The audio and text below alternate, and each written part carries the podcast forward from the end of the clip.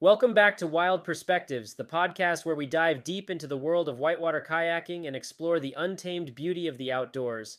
I'm your host, Nick Murray, a passionate whitewater kayaker with a taste for adventure and self discovery. Today we tackle a topic that sparks much debate and reflection. Should you go whitewater kayaking solo? As kayakers, we cherish the freedom and solitude the river provides. The idea of paddling solo can be alluring, offering a unique sense of self reliance and the opportunity to connect with nature on a deeper level. But with that freedom comes responsibility and risks that must be carefully considered. Before venturing out alone, it's essential to evaluate your skills and experience on the river. Solo kayaking requires a higher level of proficiency as you won't have the immediate support of a group in case of emergencies. If you're new to kayaking or uncertain about your abilities, it's best to gain more experience by paddling with a group and gradually build your confidence. Safety should always be a top priority, and when paddling solo, it's crucial to have a solid understanding of river rescue techniques and wilderness first aid.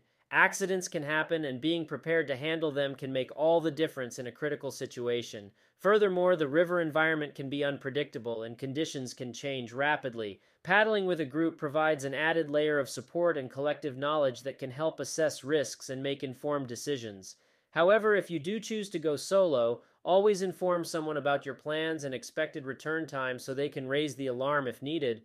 On the other hand, paddling solo can offer profound moments of self discovery and introspection. It allows you to immerse yourself fully in the beauty of nature without distractions, enabling a more profound connection with the river and its surroundings.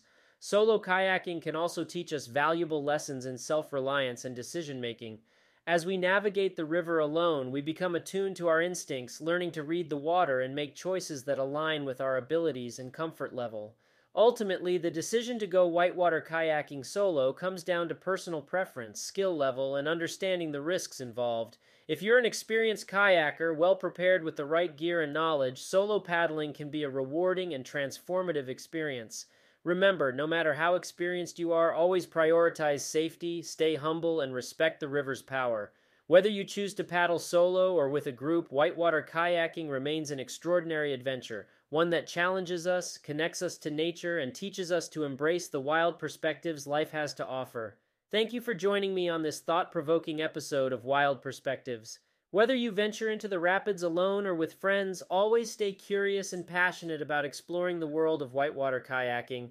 Until next time, stay wild and keep paddling.